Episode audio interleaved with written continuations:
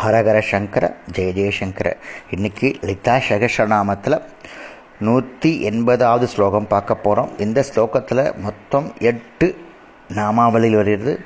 இந்த ஸ்லோகத்தோட நம்மளுடைய விபூதி விஸ்தாரம் முடிகிறது.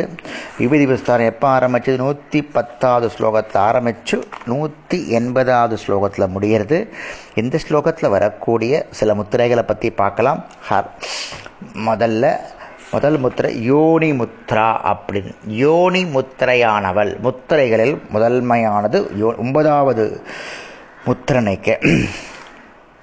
ஒன்பதாவது ஆவரணத்தில் பண்ணக்கூடிய முத்திரை யோனி முத்திரை.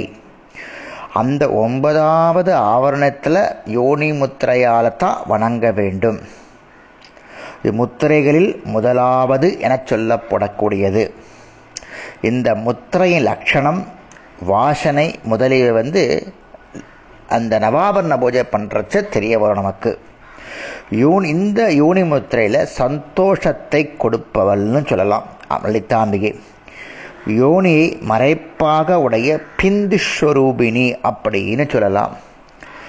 இந்த முத்திரைகளை குருமுகமாகவே அறிந்து கொள்ள வேண்டியது அப்படின்னு ஹயக்ரீவர் சொல்கிறார் ஏன்னா ஒவ்வொரு முத்திரைக்கும் ஒவ்வொரு விதமான அர்த்தங்கள் உண்டு. அதனால் அந்த குரு மூலிமா தெரிஞ்சுண்டோன்னா நமக்கு கரெக்டாக இருக்கும். அடுத்தது திரிகண்டனா பத்தாம் முத்திரை. ஈஷினா ஈஸ்வரி. திரிகண்டா என்னும் பத்தாம் முத்திரையை ஆளுபவள். திரிகண்டா முத்திரையின் தலைவி இந்த லலிதாம்பிகை. பத்தாவது முத்திரை அம்பாலை ஸ்ரீசக்கர ஆவாகனம் செய்வதற்கு இந்த முத்திரை ரொம்ப உபயோகப்படுறது. அதனால் திரிகண்டேஸ்வரி அப்படின்னு அழைக்கிறோம். திரிகுணானா முக்குணங்களாக பரிமளிப்பவள். முக்குணங்களுடன் விளங்குபவள். சத்வகுணம் ரஜஸ்குணம் தமஸ்குணம் என்ற முக்குணங்களுக்கும் உற்பத்தி ஸ்தானமாகிய மூல பிரகுதி அப்படின்னு அர்த்தம். இந்த முக்குணங்களுடன் கூடியவள் இந்த லலிதாம்பிகை அப்படின்னு அர்த்தம். அம்பானா அன்னை அம்பிகை அன்னையாகி அருளுபவள்.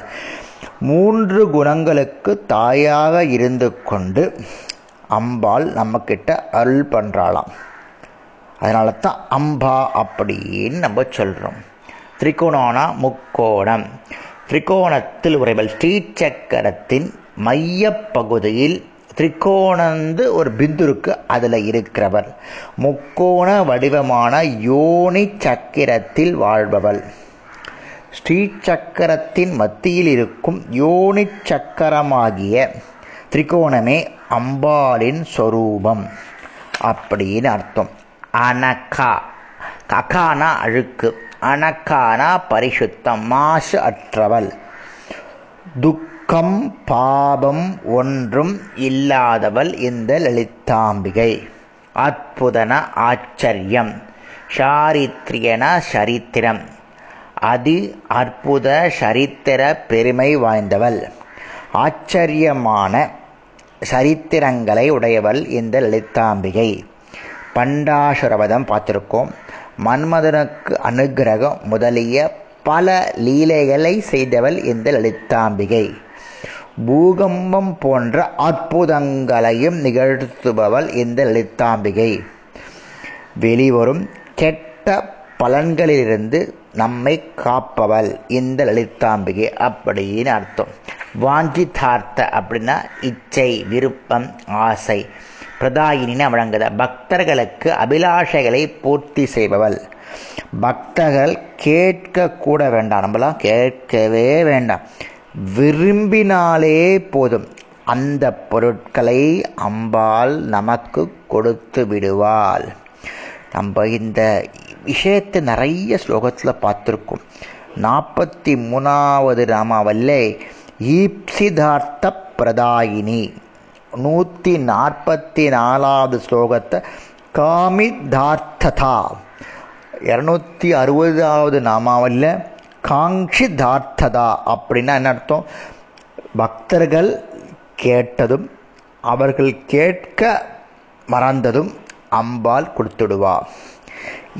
இதர தேவதைகளைப் போல் அல்லாமல் அம்பிகை வரத முத்திரை வைத்துக் கொள்வதில் அதற்கு அவசியமில்லை. அவளுடைய பாத கமலங்களே பக்தர்கள் விரும்புவதற்கு அதிகமாக கொடுத்து விடுகின்றன. அதாவது முத்திரை தான் கொடுக்கணும் பாதமே எல்லாத்தையுமே கொடுத்து விடுறதான் அதனால் என்ன சொல்ல வரும் லலிதாம்பிகையை கெட்டியாக பிடிச்சிக்கோங்கோ. லலிதாம்பிகை லலிதா சகஸ்ரநாமமும் திரிஷதியும் டெய்லி சொல்லிகிட்டே இருங்கோ. நீங்கள் நீங்கள் நினைக்காததெல்லாம் அம்பாள் உங்களுக்கு அப்படியே அள்ளி கொடுத்துடுவா. அப்படின்னு அயக்ரீவர் அகஸ்தீவன் இவருக்கு சொல்லி இந்த இந்த சொல்லணும் இல்லையா? நூற்றி பத்து முப்பதுலேருந்து பார்த்தோம் நூற்றி பத்துலேருந்து பத்து விபூதி விஸ்தாரத்தில் சொல்லி முடிக்கிறார். எவ்வளோ பெருமையாக இருக்குது பாருங்க. ஒவ்வொரு ஸ்லோகத்தை முடிக்கச்சு ஒவ்வொரு மாதிரி முடிக்கிறார். அள்ளி கொடுப்பவள் லலிதாம்பிகை அப்படின்னு அர்த்தம். நாளைக்கு அடுத்த ஸ்லோகத்தில் வரக்கூடிய நம்ம வேலைகளை பார்க்கலாமா? ஹரஹர சங்கர ஜெய ஜெயசங்கர்